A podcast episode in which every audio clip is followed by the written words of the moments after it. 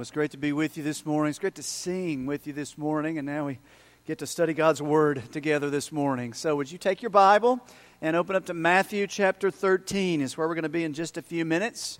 The Gospel of Matthew. If you don't have a Bible with you, words will be on the screen, or you can follow along. There's a paperback copy in the seat pocket in front of you. Take that. If you don't own a Bible, that's our gift to you.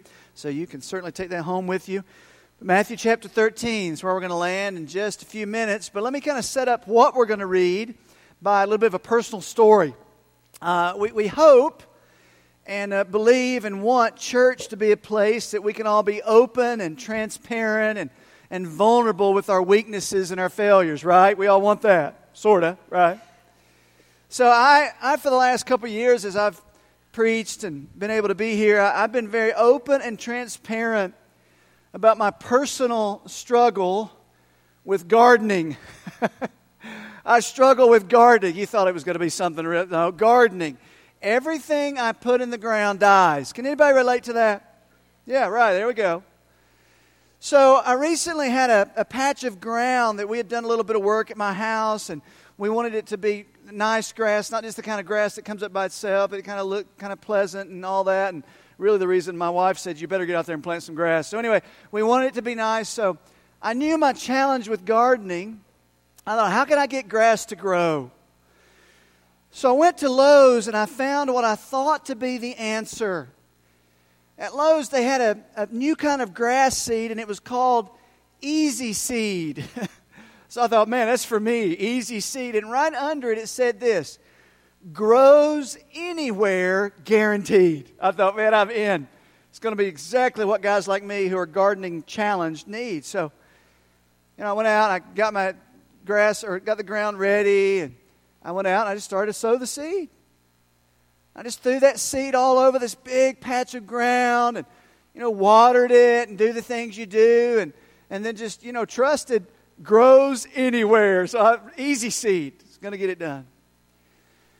So, you know, a couple days, I don't know, 10 days, something like that. I went back out. And uh, actually, even today, I, I took a couple pictures of my, of my work and brought them in here with you so you know I'm, I'm not making this up. So, one patch of ground there that I sowed seed on, I took a picture of it, and here it is. I thought you might want to see it. Yeah, I, you're thinking, yeah, I don't see a lot of grass there. I don't see a lot of grass there either because there's not any.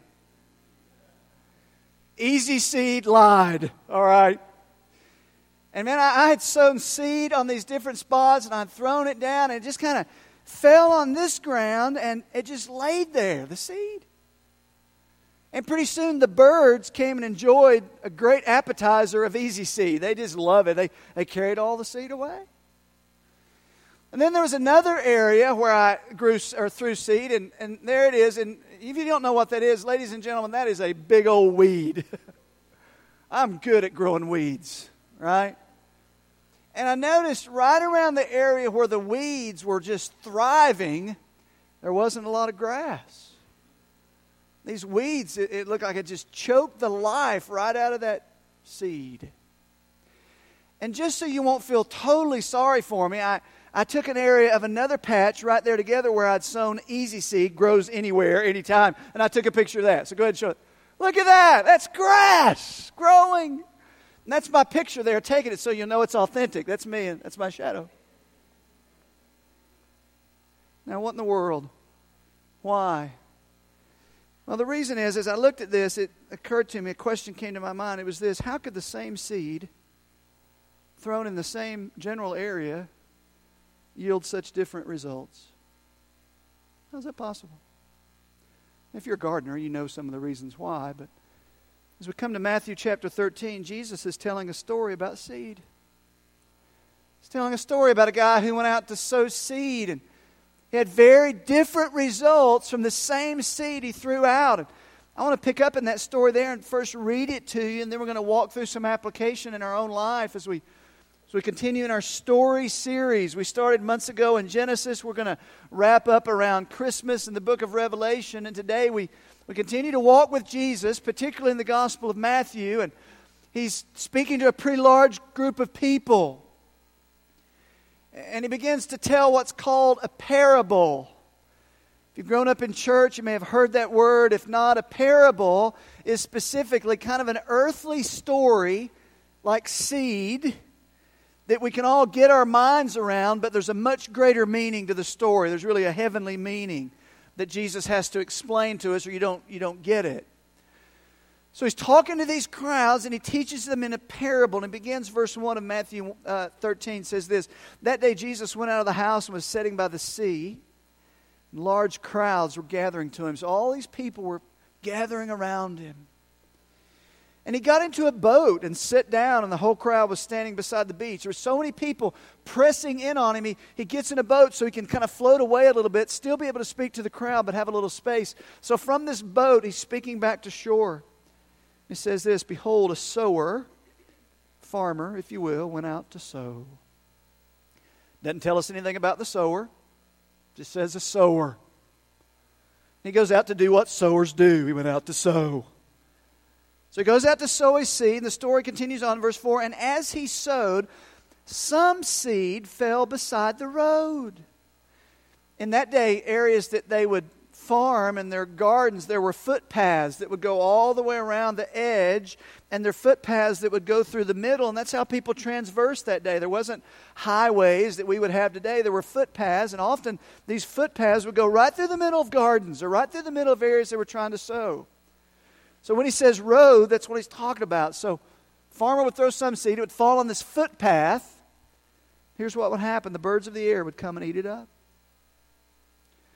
Verse 5, he said, Others fell on rocky places where there didn't have much soil, and immediately the seed would spring up, but, but, but had no depth of soil.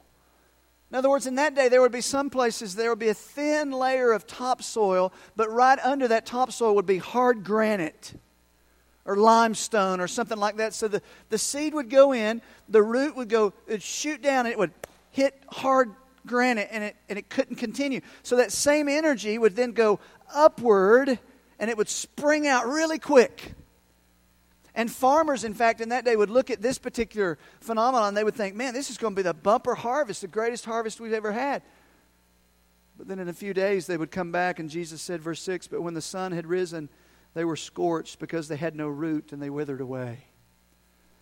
So that seed would, would spring up and it would look like a bumper harvest, but in a few days later it'd be dead, be gone.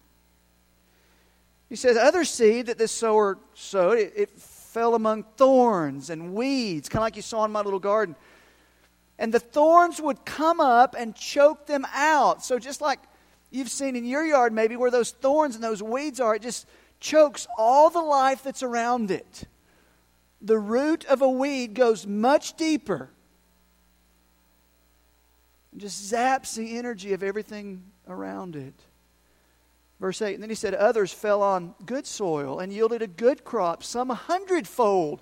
That's phenomenal yield if you know anything about farming. A hundredfold, sixtyfold, thirtyfold this farmer would sow, and sometimes it would just give a bumper harvest and fruitful field. And then Jesus makes this statement He who has ears to hear, let him hear.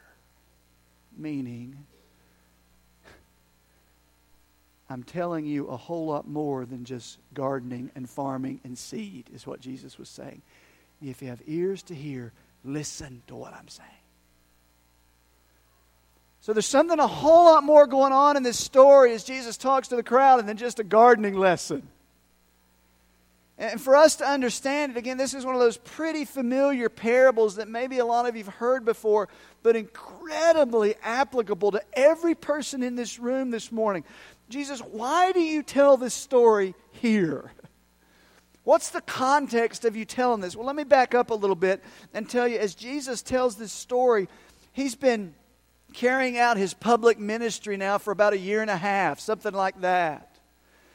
So Jesus has been publicly going throughout Galilee and going throughout Cana and Judea and that area, and he's been saying some incredible things, kingdom truth. He's been doing, I mean, some amazing things that you didn't see every day. So, these people that were there, many of the people in this crowd had heard and seen the message of Jesus for months and months and months and months and months. They'd been exposed to a lot of truth. For example, leading up to this story in Matthew, I'll just give you a couple examples. Some of the things Jesus did. Matthew chapter 8, if you'd been around in those days, maybe even a lot of people in this crowd, Matthew chapter 8, a leper comes up to Jesus. Now, in those days, a leper was a guy that had this hideous skin disease that ultimately was fatal. It was highly contagious. The last thing you did was touch a leper. In fact, anybody in that area, lepers were put in their own colonies. Lepers had to walk through the town going, unclean, unclean, unclean, and nobody could get around them. Nobody touched a leper. The Bible says Jesus walks up to this leper, Matthew 8 3, and says, Jesus stretched out his hand and touched him. Now, watch this. If you'd been there and you'd seen Jesus reach out his hand and touch this leper, you'd go, What are you doing? Nobody touches a leper.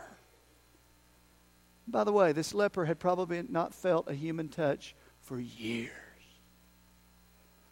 Jesus touches this leper. So what? What happens? Verse 3. He says, And immediately his leprosy was cleansed.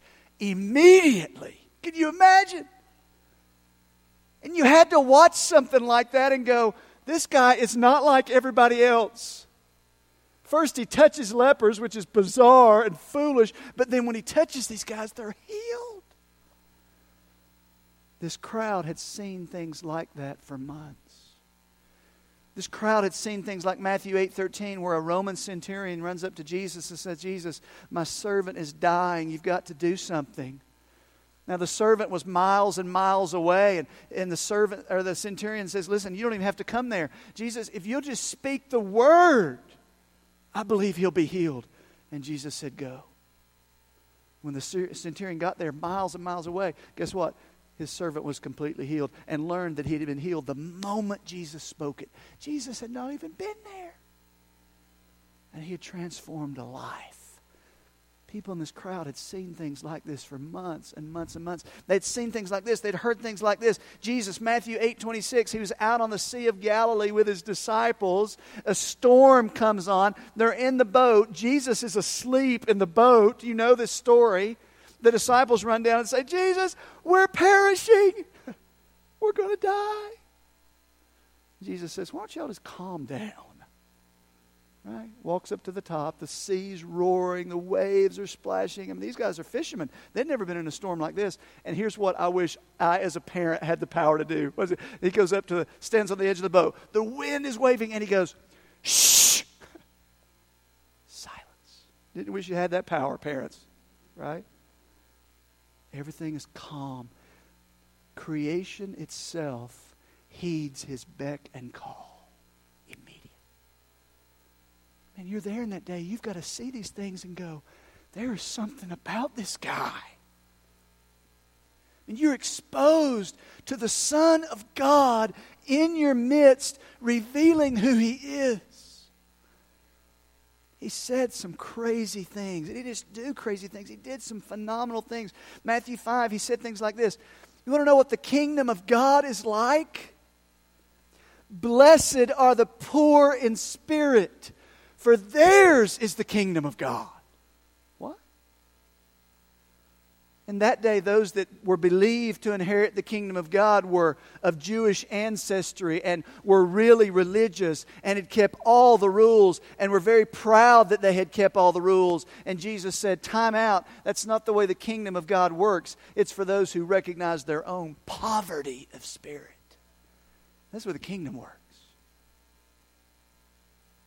to Nicodemus, a leader of that day, Jesus made a crazy statement. Nicodemus comes to him by night and says, Jesus, tell me about the kingdom. What's the kingdom of God like? How do I enter the kingdom of heaven? And he said, Hey, Nicodemus, you ready? Uh, you got to be born again. What?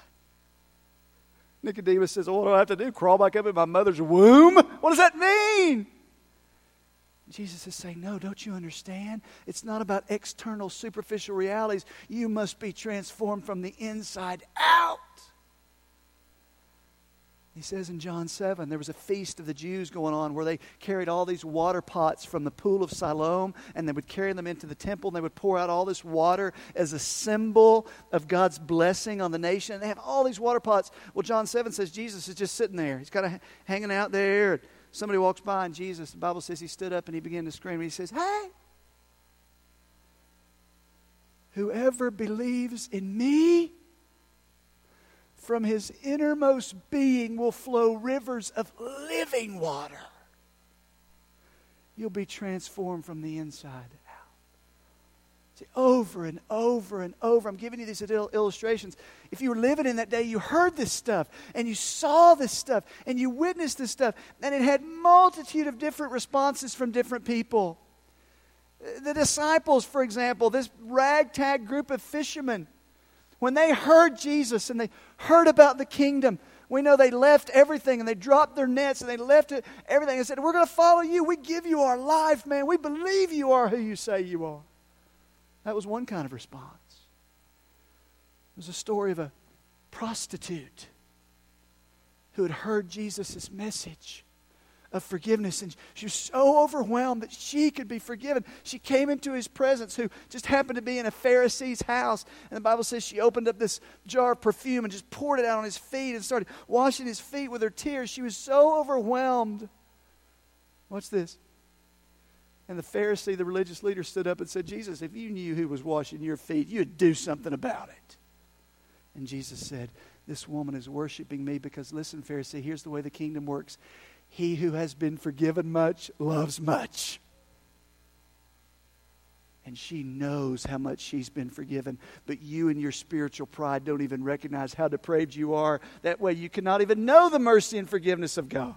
But she, they witnessed these things over and they saw these things. So here in the same room, you have this Pharisee who is opposed to Jesus, and this woman who's melting at his word and his presence. You see that over and over. The people of Nazareth, where Jesus was born. Matthew 13 says, they, when they were exposed to who he was and his words and what he did, verse 55 says, Is not this the carpenter's son? And they said, We know this guy. I went to school with his mama. I know him. Right? And now he's doing these things. I don't get it. He says, Are these not his sisters? His mother? Says they took offense at him. The word offense means stumbling block. When they heard, when they saw, when they were confronted with Jesus and who he was, it's a picture as if they stumbled over him. They were rejecting him. Different response. And then the Pharisees I mean, again, these are the religious elite of the day. They had the Old Testament portions of it memorized. When Jesus stepped into their world, they were so threatened by him because their world had been this external transformation. Jesus walks up to them and says, Hey, you guys are whitewashed tombs. You look really good on the outside, but inside there's dead men's bones. And the Pharisees in Matthew 12, 14 says, But the Pharisees went out and conspired against him as how they might destroy him. And what's the point? The point is, I want you to feel and I want you to see the context by which or with which Jesus now steps in and begins to tell this story to that same crowd. They've seen incredible things, they've heard incredible truth from the mouth of God Himself with very different responses. And Jesus steps in and He tells this story. He tells this story about a guy who went out to sow seed. And the Bible says that as Jesus tells this story there to the crowd, he did something very weird. Now, now hang with me. Jesus is going to help us understand why is it how is it in your life and my life and the lives of people we're ministering to, the lives of people around us, same message, same gospel, same Christ, very different responses? So, Jesus, to this crowd who had heard much, they had seen much, he tells the story of this farmer who went out to sow seed, and the seed fell on four different types. And then when he's finished right there, watch this. Here's what Jesus does. If you read through Matthew 13, he tells the story, and then to that huge crowd, he does this. Ready? See ya. he leaves. No explanation, no interpretation. A little bit of time later, Jesus is gathered with his disciples, and the disciples, like you and me, they're like, Tell us what that thing means. That's what you have in verse 10. Jesus is with his disciples, and his disciples came to him and said, Why do you speak to them in parables? Paraphrase, what does this mean? Jesus answered them and says, To you, watch this, to you it has been granted a gift of mercy, a gift of grace, a gift that God has granted to you that you what? Know the mysteries of the kingdom of heaven. But to them, the crowd, it has not been granted. In other words, I'm going to give you the privilege of explaining this and opening up divine truth. Translation also, if you are here this morning and you are a believer, a follower of Christ, you've been transformed, you've been made new, it is because God has granted it to you by His grace. To the rest of the crowd who had heard and heard and heard and heard and rejected and rejected and rejected, he began to teach in parables. Why? Verse 13. Therefore, Jesus said, I speak to them, the crowd, in parables. Not to make the truth easier, instead, because while seeing, they don't see. They've seen so much, and yet they still don't see. They've heard so much, and they still don't hear, nor do they understand. Their heart has only grown harder and harder and harder and harder, and now the truth that Jesus is holding out is becoming less easy to even understand, and he begins to teach in parables. He pulls his disciples together. They and you and we now have the explanation of the story from Jesus himself. What are we going to do with it? Hang with me, verse 19. So he begins to explain it. Ready? It's a whole lot more than just a gardening analogy. Verse 19, Jesus says, When anyone hears the word of the kingdom, and he's not using the word seed anymore, he, he calls it the word of the kingdom, truth, and does not understand it, the evil one comes and snatches away what has been sown in his heart. So now we're not talking about seed and soil, we're talking about truth and the human heart, that place of decision. Jesus is opening up for us as the one who knows your heart and my heart much better than I do of how it's possible for the same truth to fall on the same general group of people and elicit so many different responses. He's going to teach us and you about the human heart. Now, Disclaimer this is a tough passage. It's like Jesus gets down in there and tries to blow off all the fluff that we want to hold out sometimes. He knows your heart, He knows my heart. He knew the heart of the crowd. He tells this parable to reveal some incredibly important truth to you and me and them this morning. So he goes on, verse 20. He says, the one on whom the seed was sown on a rocky place, this is the man who hears the word. So now he calls it the word. This is the man on whom the word was sown, and immediately he receives it with joy. And yet has no firm root in himself, but is only, next word, temporary.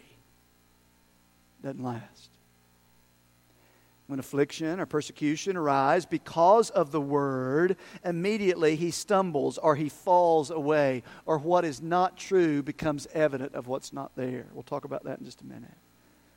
Verse 22, and then the one on whom seed was sown among the thorns. What's that all about? He says, Well, this is the man who hears the word, hears the truth, and the worries of the world the, the pressures, uh, some translations say the anxieties, the, the pressures, the distractions that the world is constantly throwing at us, and the deceitfulness of wealth. That is a massively important statement that Jesus says here.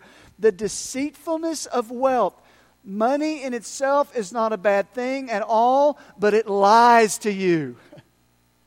and it lies to me He says the deceitfulness of wealth chokes out the word. That word chokes means literally to suffocate, to take away the energy or the nourishment from. Chokes out the word, and it becomes unfruitful. The seed sown and no fruit. Then Jesus says, verse 23, and the one on whom seed was sown on the good soil This is the man who hears the word and understands it, and indeed bears fruit, and brings forth some a hundredfold, some sixty, and some thirty. Four different types of soil to illustrate four different types of responses in the human heart. What's the seed? God's truth, the gospel message, the message of the kingdom. To believers, the Word of God, how we receive the Word of God. To unbelievers, hearing Christ, knowing Christ, eh, receiving Christ at all. Here's reality. Ready? Every single person in this room falls into one of those four categories. All of us. Question for you and me this morning is Lord, which of those am I? So, what I'm going to do in about 10 minutes that we have left is I'm going to outline these four types of heart. From the soil, these four different types of the human heart that Jesus is describing, and how we often respond to Christ. Okay? Four different types. Number one, he says the first type of heart condition that we see is you could call it a hard heart. Verse 19. Remember, he said that's the heart, that it's like that hard, stony ground. It's that footpath that's been walked on and treaded on. It's so hard. Or the sun has baked that ground and it's so hard and the seed falls and it can't penetrate down into that heart, if you will, and it just lays there. And he says, The evil one comes and snatches it away. So that in an unbelieving heart, in, an, in a hard heart, even the truth one thinks he might have in unbelief eventually will be taken away. Therefore, a hard heart always grows worse and worse and worse. So, who's he talking about here? Well, the hardness of our heart, by the way, all of us, me included, come into this world in this condition with a hard heart, resistant to the gospel often this hardness can continue because we're deceived in rebellion. This hardness can manifest itself as indifference.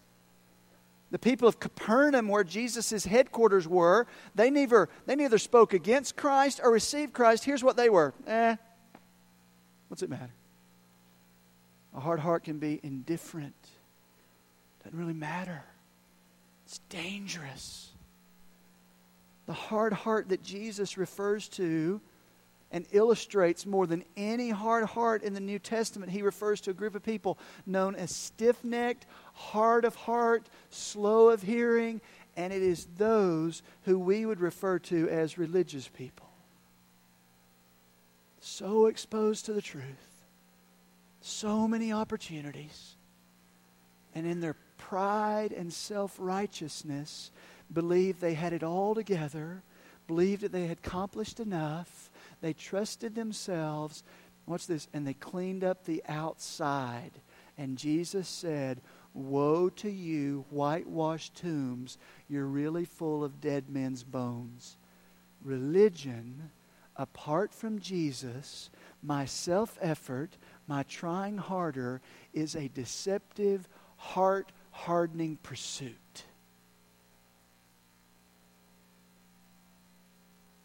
And it yields the heart unreceptive to who Christ is and to his word. That may be some of you in this room. That may be where you find yourself that the word of Christ and the person of Christ and kingdom realities. You've been so exposed to them. You've heard them. Maybe you've grown up around them. You're either indifferent to them or they have no impact on your life whatsoever. And Jesus knows that about you and me potentially. And He loves us enough to expose that here. It's a second kind of heart. He says a second kind of heart is what we'll call a, a superficial heart and I think this is incredibly common, especially in our area too, that this was me for a long time. He says, This is the heart, verse 20. Remember, this is the seed that, that falls into the ground. It's just a shallow layer of soil. That seed goes in, and he says, Immediately, this person, I'm reading verse 20, hears the word and immediately receives it with joy. The word immediately means this sense of quick to respond, eagerness with joy. It appears they have great zeal, great enthusiasm. They're at every meeting, they're on every ministry team. They just have all this excitement to the message of Christ. In verse 21, Jesus very clearly says, But or yet, hold on, hold on. Yet this person has no firm root in himself, but is only temporary. And when affliction or persecution arise because of the word, immediately, same word, immediately they spring up, immediately they fall away. Why? Jesus says because all they had was a superficial response. There was no depth, it was not real. And Jesus said over time their enthusiasm waned, and when they faced persecution or they faced, watch this, paying a price for the sake of following Christ, they said, wait a minute, I didn't sign up for this. I wanted all the good stuff. Die to self, count the cost, turn from my. What are you talking? No, man, I'm not it. No way. The Bible says they fell away. Now, the word temporary is very important theologically. Does that mean in the whole of Scripture that this person knew Christ and then no longer knew Christ? Absolutely not. That is in contrary to the understanding of the new birth. What it's saying is what this person had was superficial, it was temporary, it was only external, and time revealed what was really there or not there. We believe absolutely that when someone comes to know Christ and they are born again, the Spirit of God takes up residence and will never leave us nor forsake us. But it is possible to have merely a superficial relationship that's not real. And when the testing fires of difficulty or persecution arise, we say, Man, I didn't sign up for this because maybe it just jumped on for the good stuff. Maybe it just followed for all the novelties of it. Maybe nobody said to you, like Jesus said, Hey, before you build this tower, you better count the cost. That's why we're very careful and we try not to in any way hold out superficial evangelism that says, hey, come, it's real, you know, all the good stuff. No, Jesus said, Jesus said, if any man wishes to come after me, he must deny himself, take up his cross, and follow me. Count the cost. We are saved by faith in grace in the finished work of Jesus Christ alone. But when that faith is placed in anything but Christ and Christ alone, it is superficial, and time will reveal that there's no genuine faith there at all. Okay? So that's what's going on here. That's the second kind. Third kind is this. He says there's a third kind of heart. You could call it the distracted heart. This is the heart that hears. And this is the heart, Jesus said in verse 22, the one on whom seed was sown among the thorns, the weeds.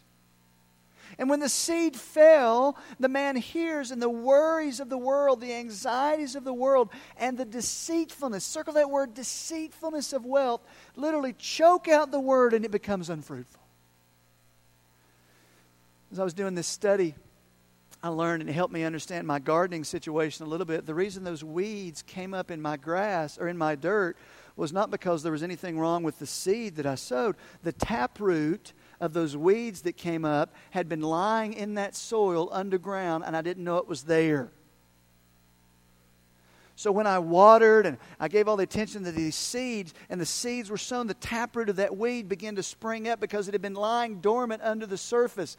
All of us have those roots of sin within us that the gospel, Christ, wants to weed out and exterminate from our lives. Christ is the only one that can do that when we respond in faith and repentance and turn to Him and trust Him only. Sometimes our heart is unwilling, unwilling to trust Christ completely because we really, really love the world too. And he says, the deceitfulness of riches. Now, listen very carefully. Is there anything morally wrong with riches, money, wealth? No. But Jesus clearly says you cannot serve two masters. You cannot serve God and money. He says the person that tries to hold on to both, the, try, the person that tries to give allegiance to both and rests and really depends on their money and wealth, is not truly trusting Christ and Christ alone. And that's the heart that yields no fruit. You know the story? Young guy, successful, doing well in business, was a leader, comes to Jesus. We know him as the rich young ruler. He says, Jesus, how can I inherit eternal life? I want to be your follower. I'm all in. I see what you're doing. These things are incredible. Can I be part of your team? And Jesus says, Absolutely. But before you do that, you need to go sell everything you have. Now, does selling your possessions make you a Christian? Not at all. Anything wrong with having possessions? Not at all. Jesus, knowing the man's heart, realized his allegiance was truly to his possessions. His God was truly his money. Until he forsook allegiance to that God, no way he could follow Christ. And the Bible says he went away sorrowful because he had much wealth. He couldn't let it go to give full allegiance to Christ and Christ alone. That's the person he's talking about. Maybe that's you. Maybe that's me. For a long time, that was me. For a long time, I was the superficial guy. I walked an aisle, I signed a card, I played the game. There was no genuine faith because my faith was not in Christ, it was in all the stuff. And time revealed that. And then finally, there's the soil. Jesus says it's the good soil. God has prepared. God's mercy has followed the ground. It's open, ready, and receptive. And this soil, this heart bears fruit hundredfold, sixtyfold, some thirtyfold. Listen, do all true, genuine believers bear fruit in their lives? Yes. to the same degree? No. Does it look the same? Does it manifest itself the same? No. But if Christ is in you, you will look different, be different, act different because you are different. And time will reveal that. The fruit Jesus describes as the fruit of repentance. The gospel so confronts your life, and Christ is so drawing you to Himself, you're willing to turn from those things. The fruit of life change. You don't act, think like you used to change or think because Jesus is in you. The fruit of the Spirit, love joy, peace, patience, kindness, goodness become increasingly part of your character. Why? Because the fruit of the Spirit is Jesus in you. Is that you? Had a guy after the first service came and he said, I heard that message, and I got to be honest, I've been struggling with whether or not I know Christ and have a true relationship. And, and, and when you started talking about the fruit, it's God confirmed that I do know Him because I look in my life right now and there's fruit, and I see what He's doing in my life, and He's changing my heart. Before that, I was just trusting in this decision if I made it right or I did it right. What's Christ doing in your life now? Is there fruit? Evident fruit of a genuine relationship with Christ. So, what do we do with this? Well, I'm going to give each of us an opportunity, trusting the Spirit of God to take His Word and press it down into our hearts.